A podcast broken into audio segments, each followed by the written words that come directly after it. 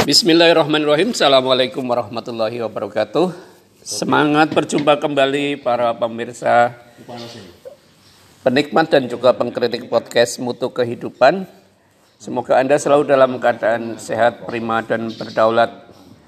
Pagi ini kita akan berbincang hal yang sederhana, meneruskan perbincangan-perbincangan sebelumnya, menyangkut tentang bisnis di pedesaan dan kaitannya dengan semangat beribadah gitu ya.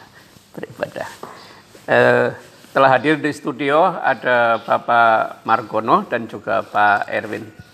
Assalamualaikum Bapak-Bapak sekalian. Salam. sehat ya Pak Alhamdulillah ya. Nah eh, Pak Erwin sebagai orang yang banyak eh, keliling desa kecamatan untuk berbisnis tentu banyak melihat potensi-potensi di desa gitu ya. Sedangkan Pak Margono sebagai pembina usaha kecil mikro juga banyak memiliki referensi dan juga pengalaman lapangan untuk melakukan pembinaan itu. Kepada Pak Erwin dulu. Berdasar pengalaman Pak Erwin, uh, pernahkah Pak Erwin dalam perjalanan melihat potensi di desa tetapi belum banyak dikembangkan dalam kerangka bisnis Pak Erwin? Kalau di desa mungkin belum paham ya ya, ya. kan masalahnya tidak masuk ke dalam itu tadi. Oh gitu ya. Tapi yang saya lihat mungkin di Girimarto sana hmm. itu kan tempe keripiknya itu. Hmm. Tapi kan di sana udah dikemas, hmm. dikasih nama gitu, Pak Margono gitu. Ya. Apa label? Label itu ya. ya. Poyo sinem napa sinten niku? Iya. Kan banyak nih sana. Yang terkenal Mbak Wiwi sana itu ya. Iya, sing terkenal itu ya. Iya. Oh itu. Mungkin negeri cuma itu yang saya tahu tak. Oh gitu ya. ya jadi jadi begitu dari begitu banyak potensi yang baru dikenal oleh Pak tempe keripik Bu Sinem sama Nah, tapi apa tadi poin dari Pak Irwin bahwa potensi desa itu ada cuma mungkin uh, banyak di dikelola dan dipasarkan dengan label atau branding personal Pak. Nah ini kepada Pak Margono dalam hal e, memperkenalkan merek dagang Pak ya, merek dagang itu sering kali bisnis-bisnis kecil itu menggunakan nama produsennya ya Pak ya. Hmm. Ada Pusinem, Mbak WW dan sebagainya. E, pertim biasanya pertimbangan-pertimbangan apa yang e, perlu diperhatikan ketika melakukan pemerkan dagang Pak atau branding itu Pak. Silakan Pak. Ya Pak, terima kasih Pak. Eh, langsung saja, salah satu kelemahan usaha kecil yaitu terletak pada kemasan. Di mana kalau ingin meningkatkan daya saing itu harus eh, paling tidak kemasannya dulu. Kemasan baru isi. Nah itu. Isi itu produk core-nya inti produk kemasan itu anu istilahnya uh, ujung tombaknya pemasaran. Nah, dalam hal ini mungkin ada satu undang-undang pangan khususnya saya lupa nomor berapa tidak buka. Uh, dalam rangka peningkatan pemasaran eh, syarat-syarat uh, kemasan dan juga apa dan juga label ini yang penting label branding dulu ya itu ya. Label branding itu satu yang pertama harus ada nama produk. Nama produk artinya apa? E, misalkan tadi Mas Arun disampaikan tempe keripik Mbak Wiwi Irimarto nah itu. Produknya nama produknya apa? Itu terserah bisa melekat nama pembuat produsennya atau bisa istilahnya pakai nama yang lain. Misalkan ini brem dari Nguntoro Nadi. Yang terkenal apa? Mekarsari. Hmm, seperti itu. Kemudian yang kedua setelah nama produk misalkan ada alamat. Nah, sebagai ada nomor telepon, WA, email, dan lain sebagainya. Semakin komplit, semakin bagus. Nah, itu. Sehingga apa? Ketika konsumen membaca suatu produk, oh ternyata produk brem misalkan Mekarsari buatan Gebang atau Bumi Harjo Untoro Nadi jelas jelas ya. si A namanya siapa nomor HP-nya apa jelas emailnya jelas mau pesen apa apa terus di ketika di webnya juga mungkin jelas bisa klik ketemu foto-foto dan lain sebagainya nama brem. Kemudian yang ketiga nama produk alamat. Kemudian kalau ada syukur bagi legalisasi ya legalisasi. Artinya apa? Perizinan-perizinan yang ada itu ditampilkan ditampilkan. Misalkan eh, PIRT produksi industri rumah tangga halal NIB dan lain sebagainya.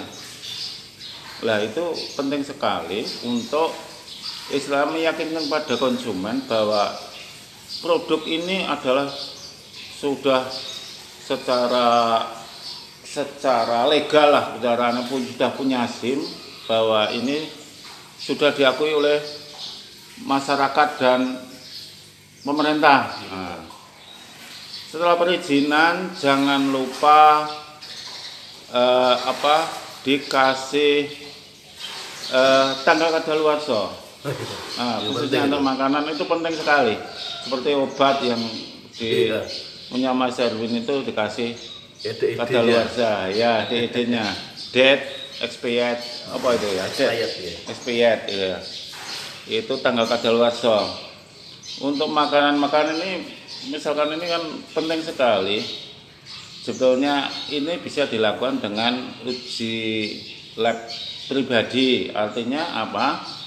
Misalnya brem ini secara pengalaman karena mereka berusaha bertahun-tahun mereka pengalaman. Misalkan umur brem ini ketika kita buat misalkan bertahan sampai tiga bulan. Karena ini mengandung misalkan eh, asam, garam, gula dan lain sebagainya itu otomatis itu sebagai pengawet tersendiri sehingga tidak perlu dikasih pengawet. Nah, kemudian yang selanjutnya tadi tanggal daluarsa Pak ya. Iya.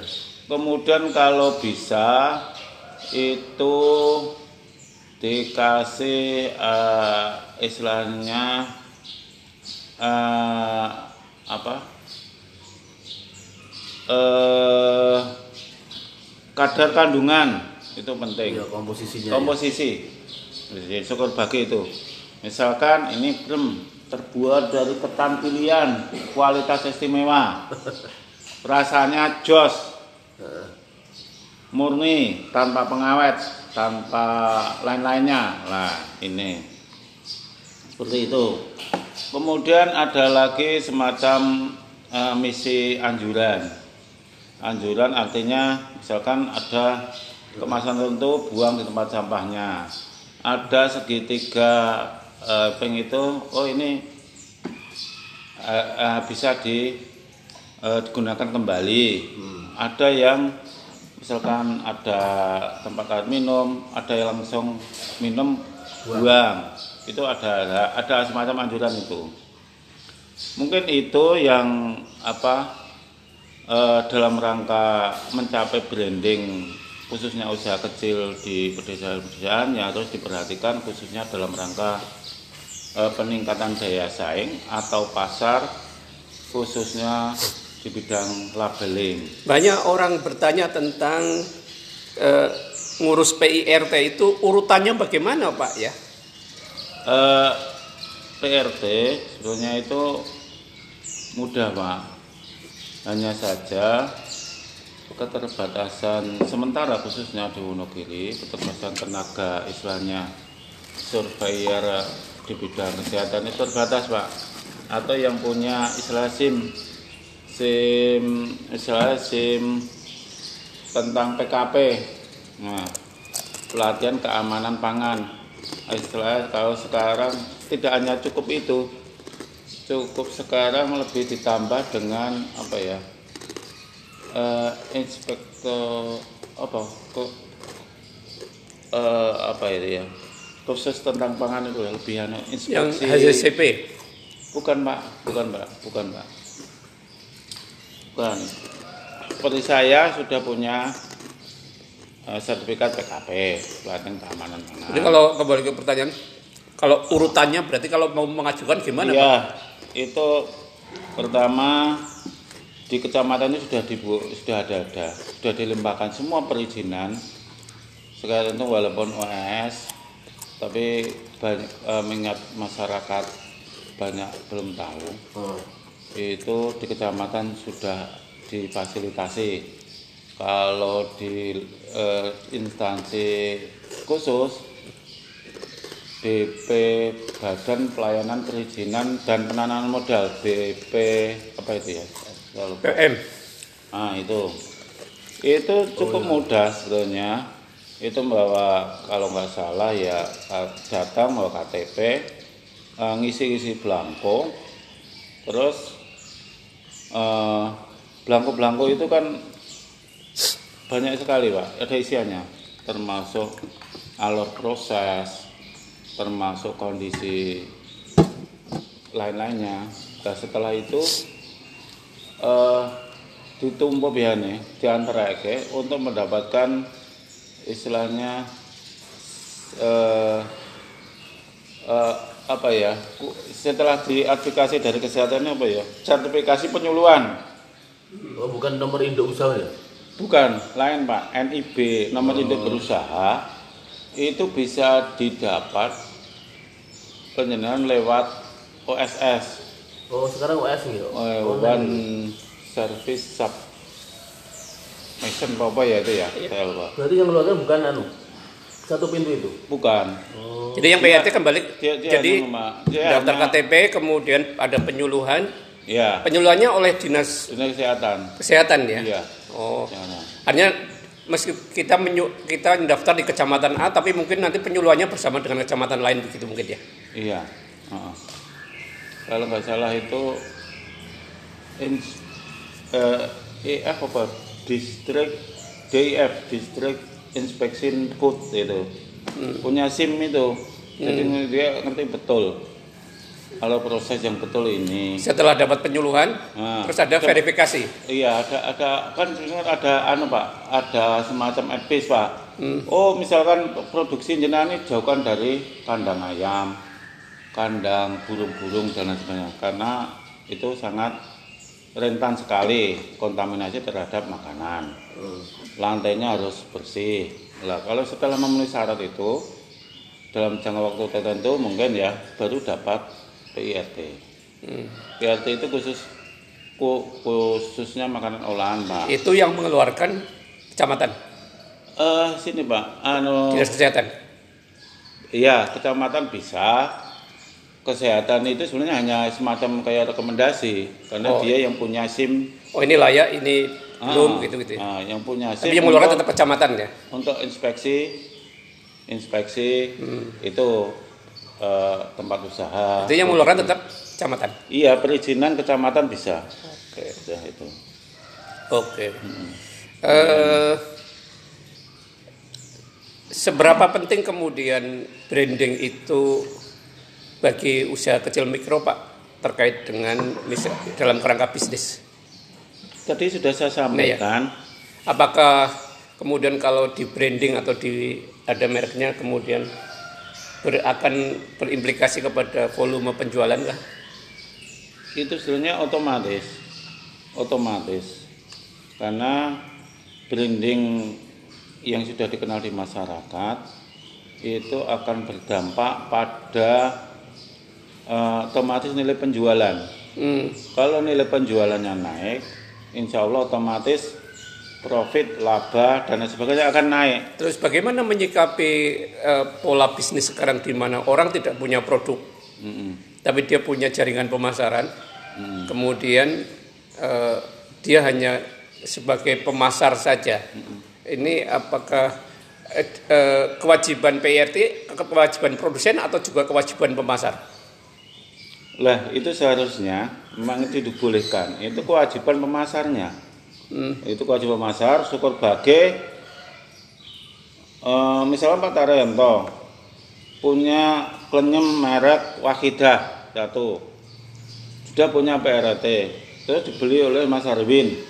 dalam jumlah banyak terus tak kemas lagi kemas lagi pakai pakai merek Mas Erwin misalkan klaimnya Jos nah itu kalau sudah punya pakai PRT itu kan produknya satu dari Bu Wahida hmm. itu bisa satu PRT untuk dipakai Mas Erwin.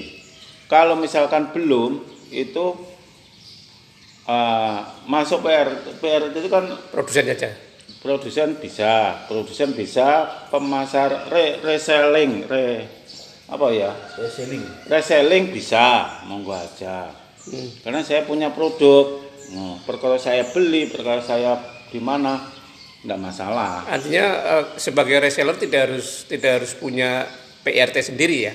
Iya, kan persyaratan PRT pertama kan menyangkan masyarakat, yang kedua persyaratan ketika biasanya Pak mau masuk swalayan toko-toko besar itu persyaratan wajib PRT khususnya makanan. Hmm. makanan bukan obat-obatan dan lain sebagainya. Kalau obat kan sudah masuk ke sudah MD sudah masuk ke POM sana hmm. mungkin itu Pak oke terima kasih Pak Erwin dan juga Pak Margono dengan demikian para pemirsa sekalian di samping kesibukan mengurus teknis produksi dan pemasaran dalam bisnis Anda di desa-desa di seluruh pelosok tanah air di negeri ini. Jangan lupa sempatkan waktu dan juga tenaga untuk uh, mengurus perizinan kan industri rumah tangga sehingga kemudian Anda dan bisnis Anda dengan produk Anda, produk layanan Anda bisa uh, hadir di pasar lebih meyakinkan kepada calon pembeli Anda. Terima kasih sudah menyimak acara ini dan kita akhiri dengan bacaan hamdalah bersama. Alhamdulillahirobbilalamin. Assalamualaikum warahmatullahi wabarakatuh. Kebanyakan industri tempe itu kan belum punya mesin, itu diinjak-injak. Heeh, diinjak. Orangnya goyang inul. Iya. Lah itu kan dari segi gimisnya kan